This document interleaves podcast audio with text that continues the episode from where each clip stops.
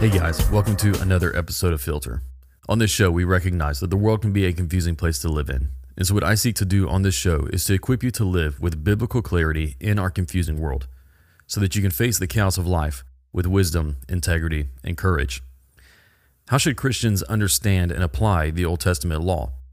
Many Christians are bewildered by the law sections of the Old Testament and sadly tend to ignore them. My guest on today's show wants to help us to understand the law and its applications to us today.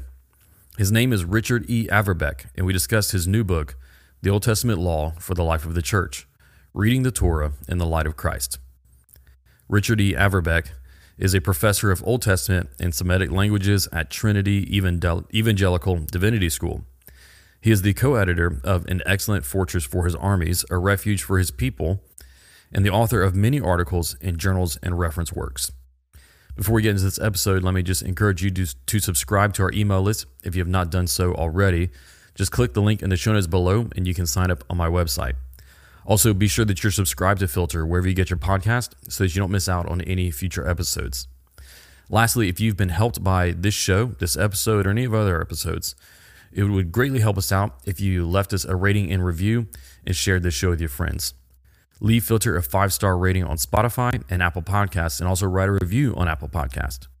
Whenever you take these simple steps, it greatly helps us to get the message of biblical clarity out to more people. Well, without any further delay, let's jump into this great conversation that I got to have with Richard E. Averbeck. Richard, welcome to the podcast. Thank you. Well, it's great to have you on. Uh, I believe you are our first guest from Trinity. Uh, we've had several different professors from different seminaries around the country here on the show, uh, but you're our first from there, and so glad to have you on. Uh, I think you're also one of our first Old Testament scholars. Uh, I've had a lot of uh, philosophers, historians, theologians. Um, maybe I've had I've had at least one New Testament scholar, uh, but I believe you're our first Old Testament scholar. So welcome and congratulations on uh, groundbreaking here on the show for us. Thank you for the invitation. I'm looking forward to it. Yeah, well, as soon as I saw your book uh, come across in my, uh, I can't remember if it was in my email or on the IVP website, I was interested in it because it's a topic that, as I was saying before when we were talking, I think it's a topic that people are asking whether they're Christians going to seminary, in the academy, or just your normal church going person which is the question of the relevance and relationship of the law in the Old Testament to the Christian life. Uh, and th- this goes even deeper than uh, just the law itself, but uh, but the covenants of the Old Testament and so yeah. on, and the connection between the Old and New Testaments. So definitely a lot to talk about here and a lot to unpack. But the title of your book is the Old Testament law for the life of the church. And so whenever we talk about the law, the Old Testament law. I think there's a lot wrapped up in that term, and depending on what context we're using it in, we might be referring to slightly different things. So let's just start by having you explain to us what is the law. Uh, the law is um, the stipulations of the covenant that God made with Israel uh, at Sinai through Moses and uh, it's under the covenant. The covenant is the relationship between God and Israel, and the laws are given so that Israel can learn how to live in the relationship with the Lord and one another in ancient Israel, in their ancient Near Eastern world. Okay, and so what are the ways that we, uh, uh what are we pointing to in the Old Testament where you're saying this is the law, and where, where oh, is it expressed? It starts with the Ten Commandments in Exodus 20 and then goes through the book of the covenant through chapter 23 and then there are other units like uh, there's the law about uh, sacrifices in the temple.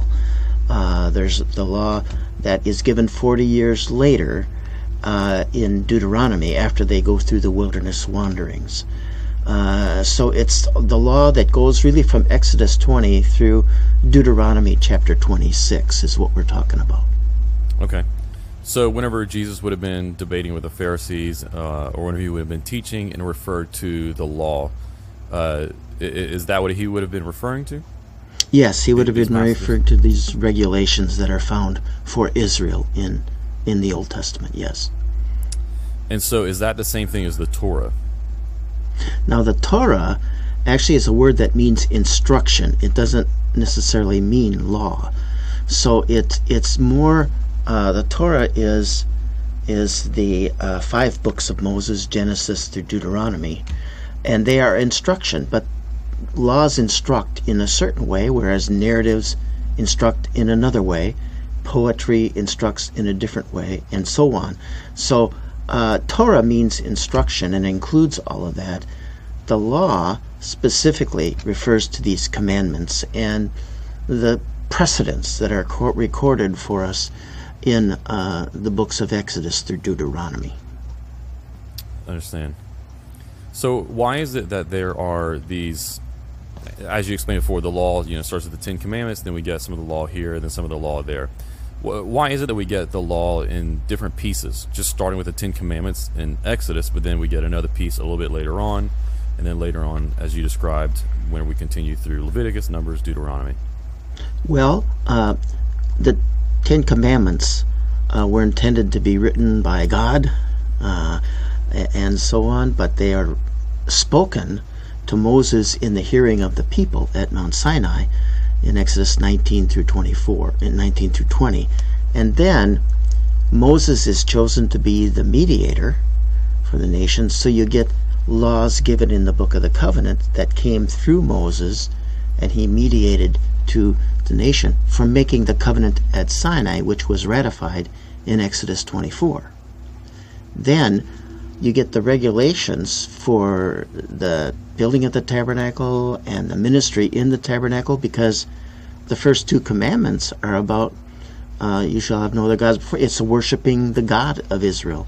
So worship is at the core of the covenant relationship between God and Israel. And so that becomes then what gets developed in the rest of Exodus and on through Leviticus and through some parts of Numbers. And that is a another unit. And there's ritual laws in there. There's also laws for the community in terms of how they should live when they're traveling with the tabernacle uh, in the in their midst through the wilderness. After you get through the wilderness, the forty years they they don't go in at Kadesh Barnea and so on, the rebellion there. The Lord keeps them in the wilderness, and then in the next generation, Moses is still leading the nation, and he preaches the law. Really, Deuteronomy is a exposition of the law. It says that in Deuteronomy one verse five. And so what he does is he reviews the law. You get the Ten Commandments again, and you get the, the development of how the law is supposed to work for Israel as a people. Now, in this case, he's anticipating them being in the land after the conquest by Joshua. And so in Deuteronomy, you get an exposition of the law for how you must live it now as you go into and conquer and occupy the land. So these different units are just kind of natural units of material that are going to come um, so from some particular different historical context and theological purposes. So you mentioned before that the law was given for the purpose of worship, and I think for a lot of people that that's new or that's hard for them to wrap their minds around because whenever they think about the law, well, they think about laws, which we typically don't associate with worship, where worship is based on uh, our affection and adoration of God and giving glory to Him, but they don't necessarily associate those same motivations, such as affection, admiration, with following laws. They see that as something that's more, um, you know, it, it's not warm compared to worship; it's cold.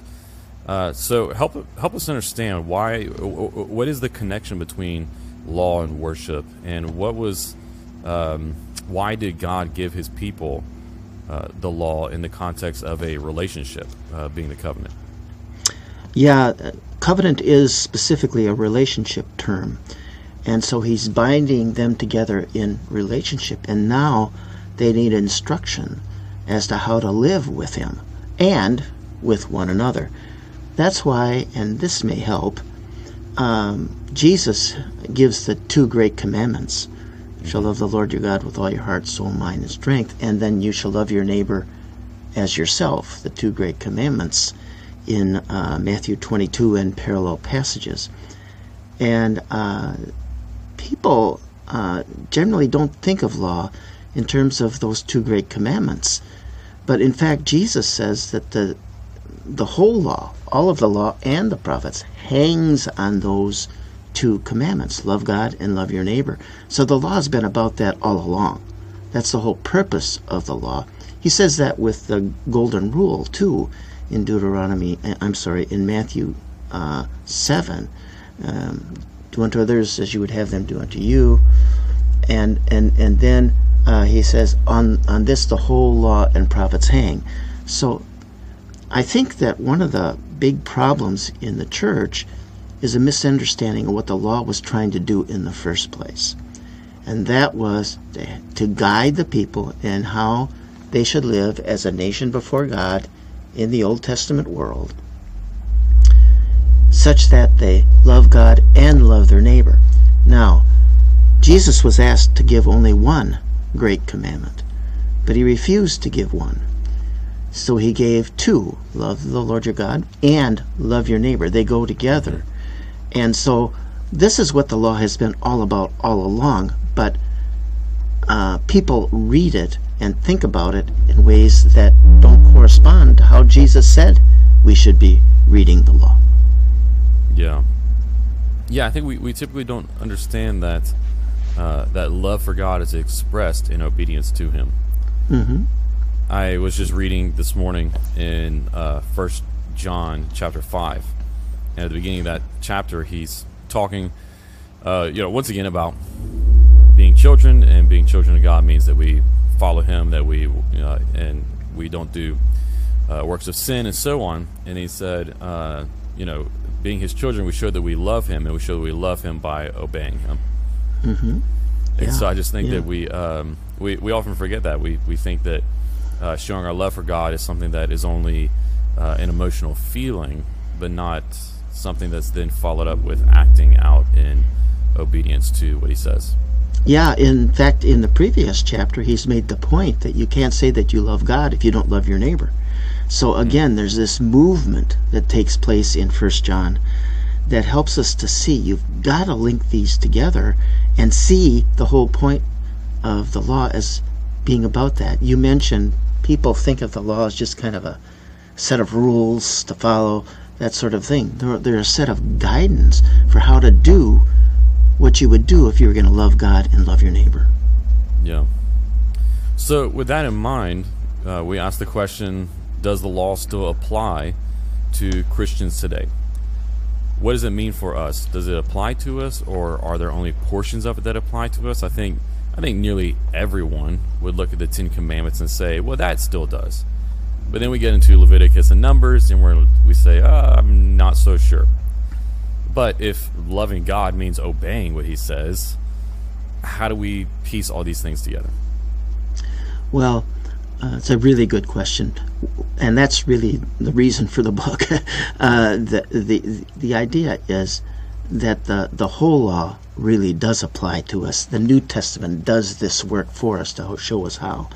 So the Ten Commandments, I won't go into that because people kind of give us that anyway, in terms of what they think we should follow from it. But so, for example, even God gave them uh, a tabernacle and then a temple later on uh, as his residence among them. Well, in Ephesians chapter 2, for example, this is just one example, uh, you have where the wall of partition has been broken down between Jew and Gentile. And now you have one body. And then he begins to talk about this as uh, a building being built together. We're all built together into one building, and that is the temple of the Holy Spirit. And in that, he, he continues to develop that theme in the second part of Ephesians 3. And so we're all built together. We got this height and depth and width and so on. He's using house building terminology. And he ends up saying that, uh, and through this we're filled up with the glory of God. Well, what filled the tabernacle, what filled the temple, was the glory of God, Him taking occupation. So, so the thing that's so fascinating about this is it brings this uh, ritual temple system right into the life of the church and the believer as we are individually but also corporately temple of the Holy Spirit and that determines a lot how about how we're supposed to live. You don't sin if you're in the temple, you know what I mean, or if you are the temple. But what happens is we move from a place of worship in the Old Testament to a people of worship in the New Testament, and we are the temple of the Holy Spirit, and that has always fascinated me so much because people have said the ritual law, temple, tabernacle things, don't apply to us, but the New Testament applies them to us. And uh, the problem is we try to divide it up like moral, civil, ceremonial, and say this applies, this doesn't, that kind of thing in, the, in those categories. And the fact of the matter is, the New Testament uses all three for informing the church as who we are and how we should live. And uh, that was what caused me to push back against a lot that has been written in the field. Because I think the biggest problem is we haven't understood the law in the first place in the Old Testament world. And therefore, when we come to the New Testament, we misunderstand a lot of what the New Testament is doing with the law. Mm. And uh, so it's it's a big part of what I've written is about just understanding the law in the first place, so you can understand what's going on in the New Testament. Mm-hmm. You have these three basic theses in the book, which is that the law is good, the law is weak, and the law is a unified whole. And so, like you said before, you're, you're pushing back against that portioning out of the law that a lot of us were taught with. So, whenever we look at these different portions of the law, let's take, for example, the ones that we had typically called like the ceremonial law that had to do with the people's worship. So, if the New Testament says that we are now, um, you know, so we're the people of God, and as people of God, uh, His Holy Spirit, His glory fills us, so it's a replacement of the temple does that mean that what we would call the ceremonial law is something that we now uh, try to follow and apply to our lives? In other words, um, how, how do we go back now and read these sections of Leviticus and Numbers um, and, and, and ask what does it mean for us, practically speaking, in our worship? Well, we let the the New Testament does a lot of guidance on this. Actually, it does a lot with it. Uh, basically, maybe we could say this: Christ was a sacrifice for us. Okay? And we are justified before God because of what Jesus did for us. It's not about what we do, but what he has done for us. Okay? And so that's really important to get that foundation. But Jesus became a sacrifice. And if we're going to be like Jesus, we have to become sacrifices too.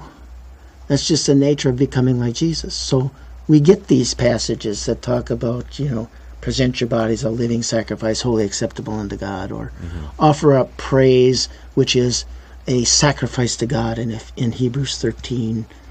Uh, and I referred earlier to Romans 12. The, the point is, and then in First Peter, you get that we're the stones built together to be the temple, and then we're the priests in the temple too, offering up sacrifices to God. First Peter chapter 2.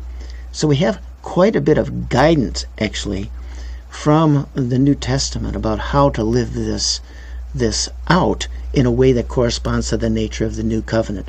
Perhaps I should add this.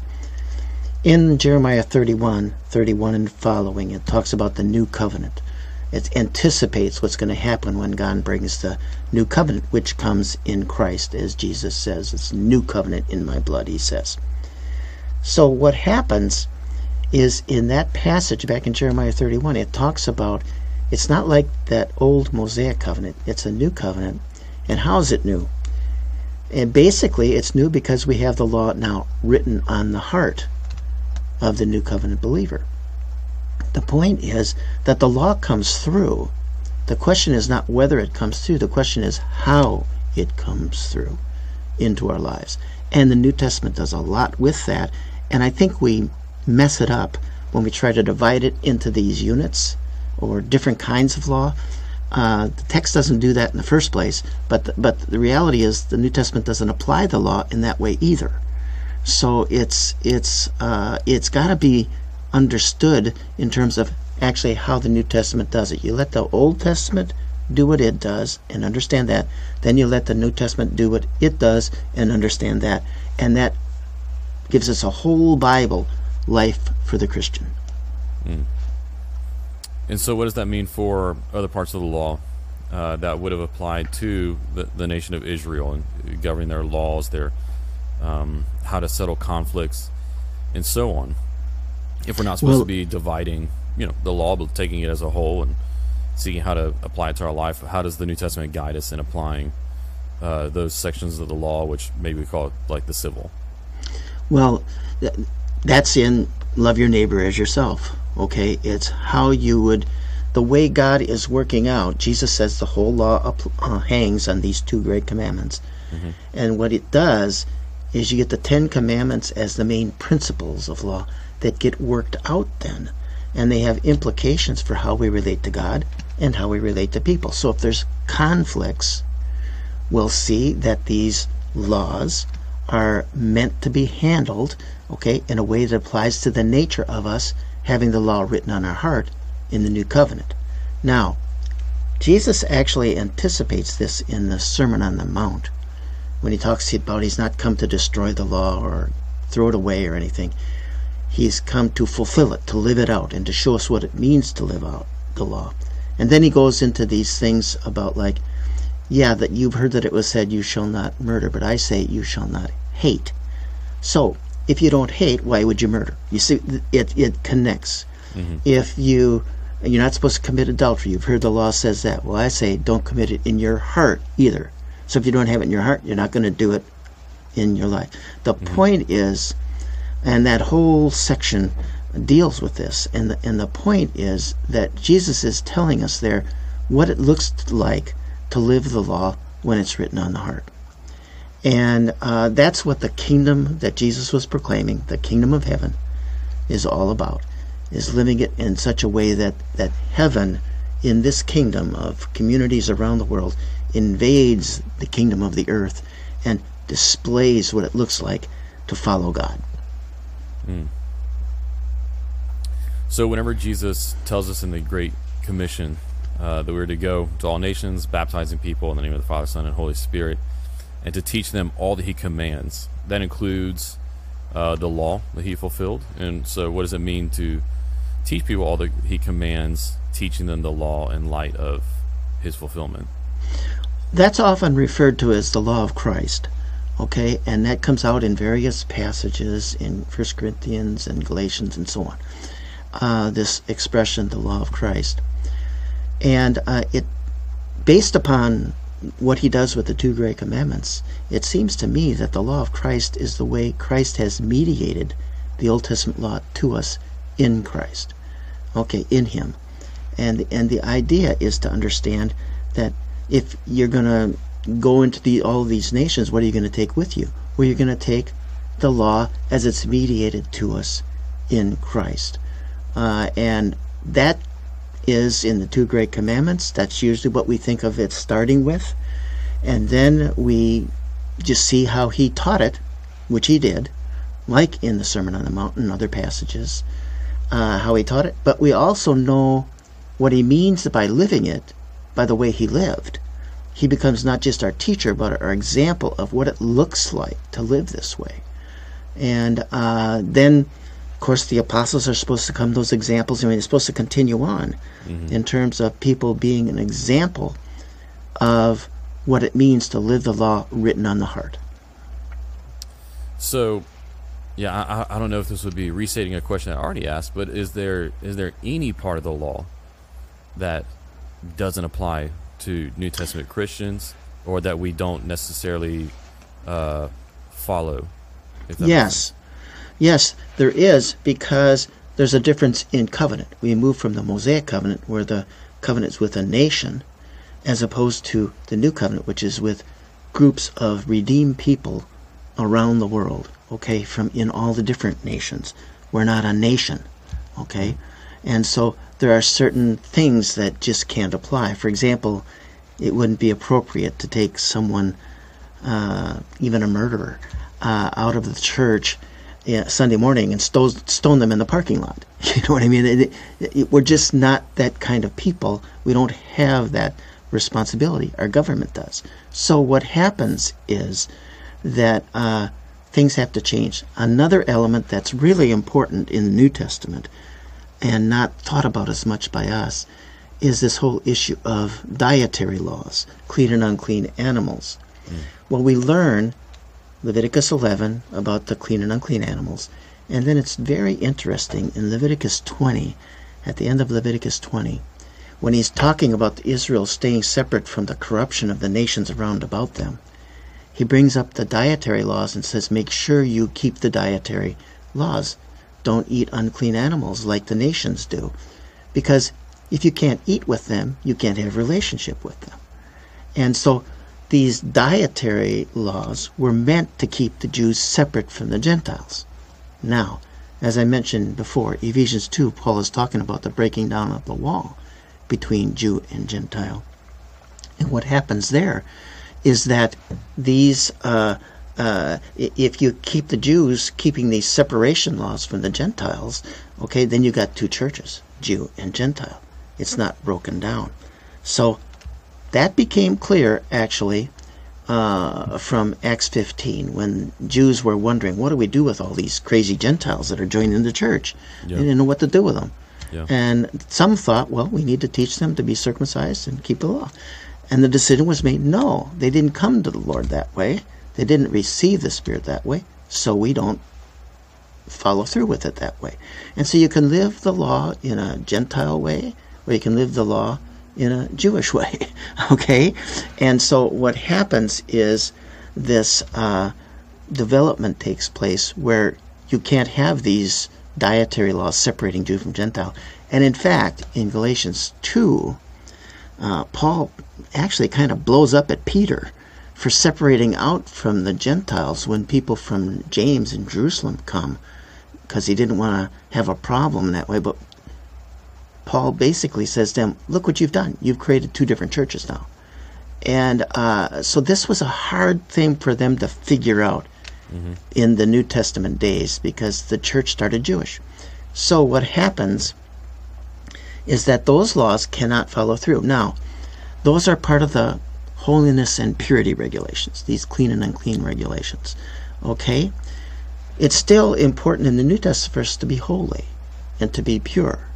Okay? But you can't use those regulations which are holiness and purity regulations, because they would cause a division between the church. But we're still concerned about holiness and purity. So what those laws were about in the Old Testament, we're still concerned about. But we can't apply them in the same way, because now we have a Jew and Gentile, one church together. Yeah, that's helpful because I, I, am just trying to, you know, like I said, like many people, trying to wrap my mind around this. And I know that there's there's some on the one hand uh, who today who argue that we need to follow the law so closely that we do actually start applying it to our lives, you know, in a, in a, in a literal way, um, mm-hmm. Uh, following it or trying to shape the laws of our society uh, based off of the uh, Levitical laws, applying them in some uh, or adopting them in some modern way, which you know does, doesn't quite sound right in light of these passages that you've referenced from the New Testament. You know, because we read those and and you know, well, no, there's been some sort of change. Mm-hmm. But on the other hand, it would it does seem like it would be wrong to say, well, there's just whole portions of the Bible that we can ignore now.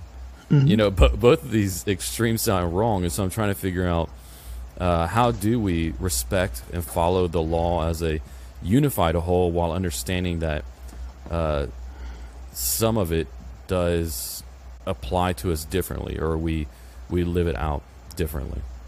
Yeah, I think that the way I, the term that I tend to use for this is transformation, because you move one, from one covenant to the new covenant, from the old covenant to the new covenant, and the law keeps being written on the heart, but that means it needs to be adjusted for the new covenantal people, okay? Because we're not a nation. Uh, Christ has now come Pentecost has happened.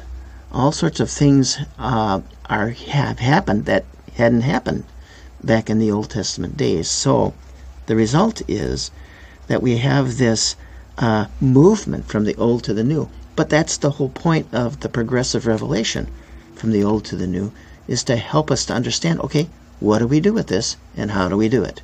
Mm-hmm. And it does a, a lot with this, a lot more than most people realize. It really develops it uh, in pretty substantial ways. But it doesn't deal with every particular law, but it gives us so much to work with that we can understand what's going on and what implications this law in the Old Testament might have for how I live my life today in relation to God and people. Yeah. So if you reject the portioning out that's been classically used of the moral law, ceremonial, and civil law, um, but in light of understanding that they do have different implications, the, the, the law as a whole and the individual laws within it has different implications for us. Uh, well, how then do you recommend or, or teach people to approach these different portions of Exodus, Leviticus, Numbers, and so on, um, and understand how each one uh, differently applies? I think it's uh, important to to get a little background for this. In in Romans seven and eight, Paul really deals with the law as good, present tense. It is good. It's holy. It's even spiritual. You know, I mean, the law is a good thing. Now, I've had people in church think of the law as a bad thing. Mm-hmm. okay, but what I'm saying is, Paul doesn't believe that. He takes it to be good. It still is good, but it's weak. And the reason it's weak is because it can't change a human heart. No law can change a human heart, not even God's law. It was never designed. Law does, just doesn't do that. It's a good standard. It's a holy standard, it's a spiritual standard that the Holy Spirit revealed and, and guided the prophets in writing, okay? Uh, and we have it through the Holy Spirit, but that same Holy Spirit now is actually working within us in such a way that He brings it to bear in ways that correspond to the nature of what it should be to live well within the new covenant. And that gets developed in Romans 8 and he develops this spirit of adoption, okay, that we have. And this spirit of adoption uh, comes from the Holy Spirit, according to verse 16 and 17. It, it, it comes from the Holy Spirit testifying to my human spirit that I'm a child of God and have all that inheritance coming from God. And it's out of that that the Holy Spirit can actually change a human heart. The law can't do that, but it can be used by the Holy Spirit to guide one who has been changed, okay, mm-hmm. to live well. That's the way it's designed. Okay? So the law is weak, but it's weak because I'm fleshly. I'm sold into bondage to sin, as Paul says. Mm-hmm. And so what happens is the Holy Spirit actually then empowers change in me by His Holy Spirit working in my human spirit to convince me more and more deeply that I am a child of God and to live out of that rather than other things that come from my flesh. At the end then of Romans 8, you get a hymn to this whole thing. Who can separate us from the love of God, right? God isn't going to condemn us. He sent Christ to deliver us. Christ is our is our advocate in heaven, and so on. Nothing in heaven or earth can separate us from the love of God. That's what the Holy Spirit is working in me in such a way that I just lose interest in other things. The more that gets worked into my life, the more the power of God comes into my life because the Holy Spirit's making me working that change within my human spirit, my life, and how I look at things, how I think about things, what's important to me. All of these things can change by this impact of the Holy Spirit working this spirit of adoption into my heart. So now I have nothing left to do but go love God and people. Nothing else makes sense to me anymore. Yeah, so if someone said, well, if the law through the Holy Spirit is now written on my heart, do I need to is it is it necessary for me to continue reading the law? Or whenever I'm going through my Bible in a year plan, can I skip Leviticus, Numbers, and Deuteronomy? The the thing that's uh, a problem for that is uh, Second Timothy 3:15 and following where he talks about since Timothy was an infant he has known the law. And it, it's the word of God and then he talks about that the it, that it's been inspired it's it's been God breathed and is good for instruction, direction, rebuking and so on to equip us. Now, this is Paul writing to Timothy right near the end of his life. He's already written a lot of scripture, and uh, uh, but he's talking about the scriptures that were written bef- when Timothy was an infant. That's before the New Testament was written, and so he's talking about all of them are ongoing useful. So it really is a wrong idea to think that since we have the New Testament, we don't need the Old. Paul didn't think that way, and that was even after he'd written a lot of the New Testament scripture. So, what's happening is that I think there's a lot of confusion about how the Bible actually works. The New Testament assumes that you already know the Old Testament. In fact, in the first generation, the Old Testament was the Bible of the church. Yeah.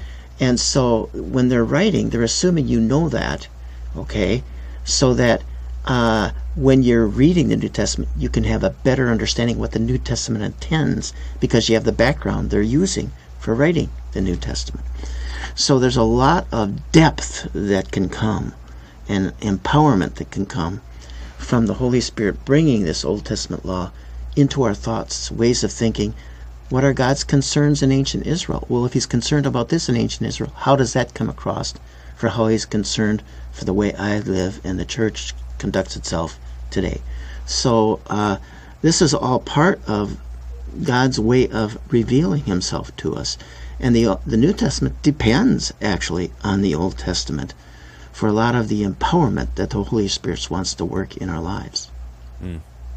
I think there's a lot of people who skip reading those portions of the Bible whenever they're going through a Bible reading plan or whatever else. Maybe not even because of an overt disbelief or bad theology, but maybe just because they're hard. They're hard to Yeah. understand. Mm-hmm. But whenever you argue the goodness of the law and and the necessity and relevance of it, even to the Christian life for us New Testament believers, whenever you argue this and convince people of it, and then have them read the law, what are some of the things that you find to, that, that typically surprise people when they finally do read the law? Because as you, as you said towards the end there, it reveals to us the things that God cares about.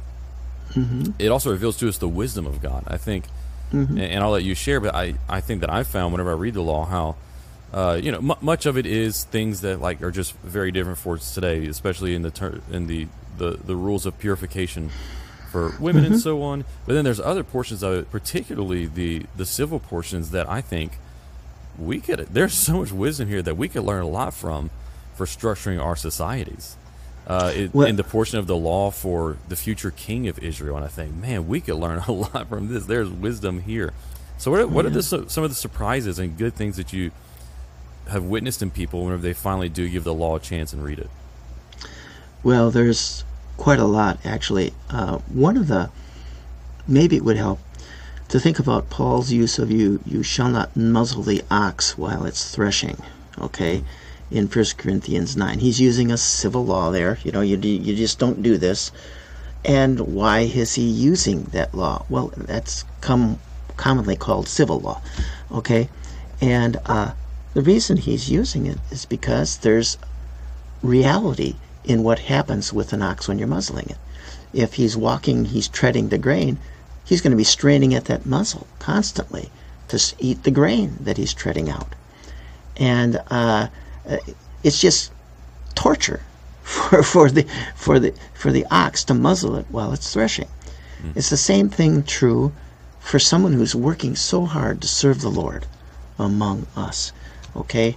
And then you don't even provide for that person. It's it's like you're torturing this person, uh, like you would torture an ox if you muzzled it so while it's threading. Uh, Paul draws these things out, and he uses other such regulations in such a way that that what you get is uh, a real clear idea of how we should be thinking about the importance of these different kinds of laws in the Old Testament coming through into the Christian life. Now, there are some of them there are some things about it that are so connected to Israel living as an ancient Near Eastern people in an ancient Near Eastern world that it can be hard for us to figure that out uh, as to how it might come through. You know, you you you you you, you can think about not weaving clo- two different kinds of clothing together or or or things like this. But a lot of that comes out of other principles that they're just illustrating for the ancient Israelites that you live according to the way God has designed the world.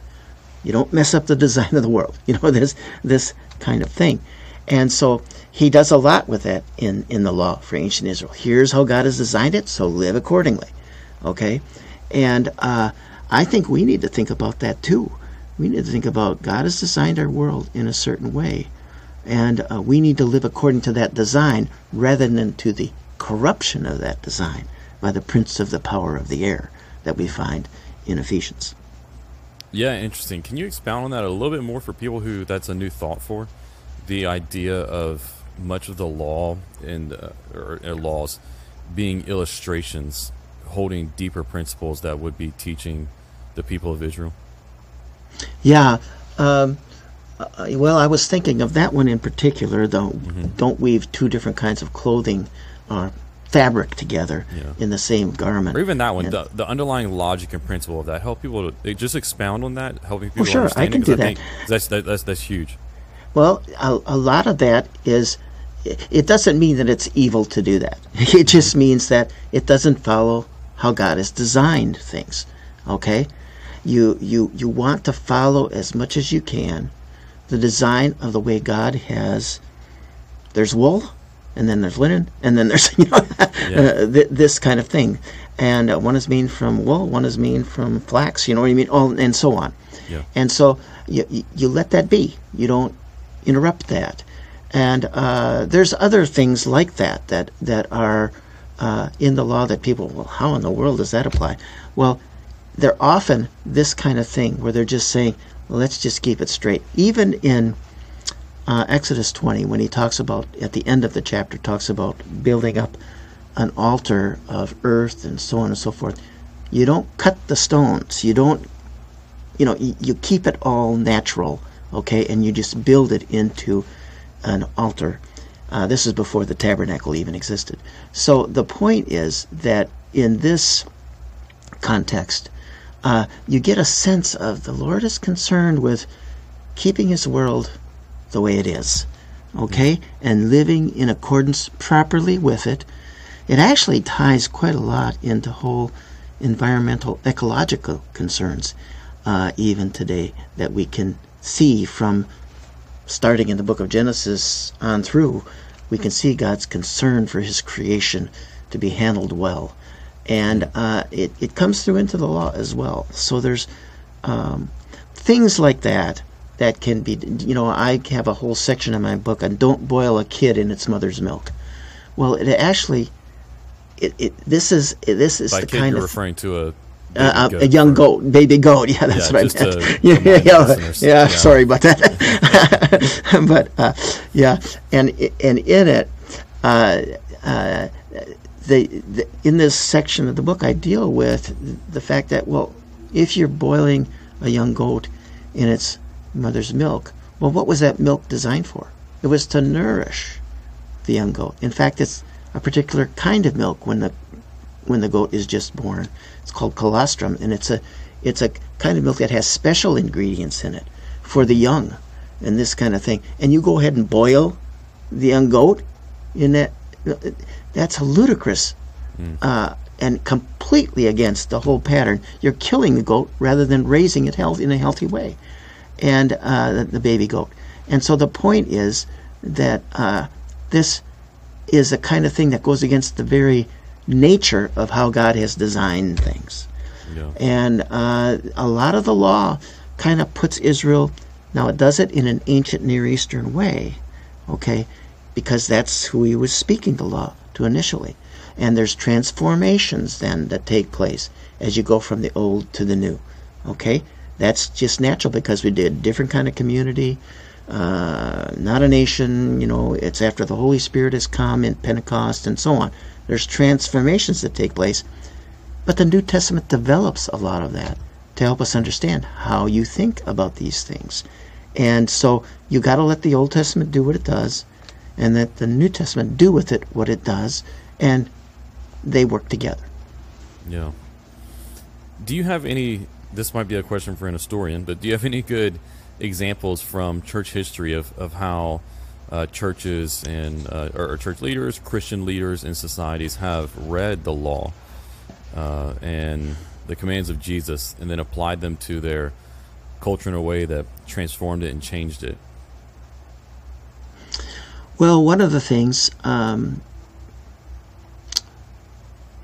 I haven't really thought about that question in in that way, but uh, the church has, by and large, the church has really struggled, quite frankly, with this issue of the Old Testament law for the church since the first Jerusalem Council in Acts 15. There's been this ongoing struggle that I think has come out of trying to artificially kind of figure it out. Okay? And so what, what I would say is that there has, however, been, uh, in spite of the wrong directions the church has taken on these things, a lot of the time, there have been places where people in the church just cared. Okay? They just cared. One of those areas is with exposed babies in the early church days. Okay? If somebody didn't want a baby, they just let it go and it died on its own. Well, the Christians would take them and raise them. Okay? And, uh, and uh, in a very um, giving way. Okay? in such a way that that's something that stands out, okay, in the uh, in the world of the church in the early centuries. So, what I would say is it's those kind of things that should stand out from the church in the world today. We need to be showing that kind of concern for God and people in such a way that we can uh, reflect the very glory of Christ uh, in what we do and who we are. Yeah. Yeah, the reason I was thinking about that is because I, I think there's just so many examples that we can point to in our society. These assumptions that we all work upon today about what is uh, about human rights and what is a uh, and what is humanitarian when it comes to treatment of other living things and of the world around us. And there's so much that we just take for granted as being common sense uh, or as being what should be universally accepted. Not realizing that not all that long ago, all of these ideas, many of them, were not taken as common sense or just general universal human values that all should accept. Um, for example, the the one that you gave about not boiling a, a kid, a baby goat, in his mother's milk, uh, to us sounds as an obvious, like brutal, barbarian thing to do, but in the ancient Near Eastern world, maybe it wasn't all that barbarian. You know, and, and so it's been the application of the scriptures of- and of the Bible to all the different cultures it's been in over time that that's brought about this society uh, that we that we enjoy and take for granted now. One of the biz- big ex- examples being the eradication of slavery. You know, first in the ancient Roman world, but then in the uh, in in uh, 18th and 19th century England through people who were reading the Bible and reading in the law about uh, the for uh, uh, forbidding man stealing. Uh, or you, we could even use the example you gave before of not uh, muzzling a, an ox.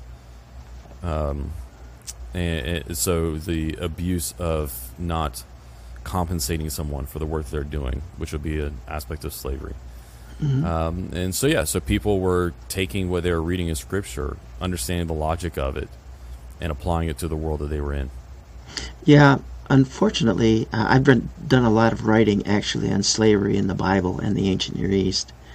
And one of the things that stands out is sometimes the misuse of the Bible uh, in supporting slavery. And uh, that's a big involved topic. And that's where you begin to realize that people sometimes use the Bible the way they want to use it rather than what God intends. Okay, God gives a lot of protections to slaves in the Old Testament, uh, but there was an ancient Near Eastern world they were living in. That's what I mean. It's it's got its ancient Near Eastern foundations, and even the New Testament does not eradicate slavery.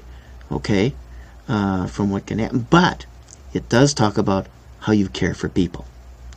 And in fact, it really even it's interesting. One of the uses even of Isaiah 53 in the Bible is in 1 Peter 2 when Peter is addressing uh, slaves, okay, in that culture. And he says, understand that you need to live as well as you can as slaves, okay? But remember that uh, even as you live as slaves, you may suffer unjustly, but so did our Lord. And then it cites extensively from Isaiah 53, the suffering servant passage, and says, mm-hmm. He suffered. You may need to suffer too. And it comes with the territory of living in this corrupt world for Jesus and for us. And so, uh, unfortunately, the, people have sometimes used the Bible in ways that it was not designed to be used. Uh, the Bible never supported slavery. It regulated it so that it would be protected. Okay, people within it would be protected, but it never really eliminated it because it wasn't a reality in that world. They, they, they needed to move it forward and so on and protect people and so on. But uh, this is a big and important topic that needs a lot of lot more discussion than it's had. Yeah. Yeah, well, and it's difficult to get into a big topic like that when we're at the end of your time. yeah, I know, I know it is. Yeah, we we've flown through our time here. Uh, it, it, went by fast, but uh, just it, has been a fascinating conversation. Like, like like I said, one that I've been looking forward to because I've been looking forward to um, getting to ask you these questions and, and, and think through these different things. So I really appreciate it. Before we go, just what is uh, what do you hope to leave our listeners with? Who've been following us in this episode, thinking through these things, considering the law and its relevance to the Christian's life. What do you hope to leave these listeners with? Well, just to be followers of Jesus, love the Lord and love your neighbor, and live that out well, but do it as a whole Bible Christian, as one who sees the whole Bible as scripture for me, for the church. So it belongs to us. He gave it to us and then just read it well. You know what I mean? But it's it's it's it's it, it's so rich, and there are points when you don't understand every detail of it. And I hold things in tension where I don't quite get this yet. But through my life, I found that sometimes what happens as I go forward and continue on, this thing later on begins to make sense mm. that I didn't understand. Mm. So you have to just restfully in Christ. He called us to to rest for the soul. Okay, He called us to restfully abide in Him, and that's what I I, I hope that uh, we can all learn to rest in Jesus and live from that rest. Amen. I agree with that. Well, just thank you so much for your time today. I've really enjoyed this talk. Once again, the name of the book is The Old Testament Law for the Life of the Church by Richard Averbeck. For you guys who have been listening to it and enjoying this conversation and want to get a copy of the book, just go to the link to my show notes below and you can uh, find the link to the book. Also, if you're interested in getting a copy of the book, IVP is offering my listeners a discount. So make sure you click on the show notes so you can go to follow that link and uh, get that promo code, take advantage of that discount. Once again, just look below in the description and show notes, and you can get all that info so you can get that discount on the book uh, for yourself or for whoever you would like to get it for, to be able to study it, and be able to become, as Richard said, a whole Bible Christian. Once again, Richard, just thank you so much. Enjoy this conversation.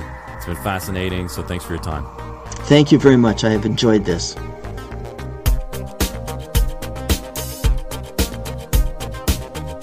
Thanks for listening. I hope this episode provided you with biblical clarity to live with confidence in our confusing world. If you enjoyed this episode and you'd like to help support the podcast, please share it with others, post about it on social media, or leave a rating and review. To catch up the latest from me, you can go to my website, aaronshamp.com. While you're there, subscribe to my newsletter so that you can be updated anytime I share new content. You can also follow me on Facebook, Instagram, and Twitter at Aaron M. Shamp. Thanks again, and I'll see you next time. Until then, hold fast to the aim.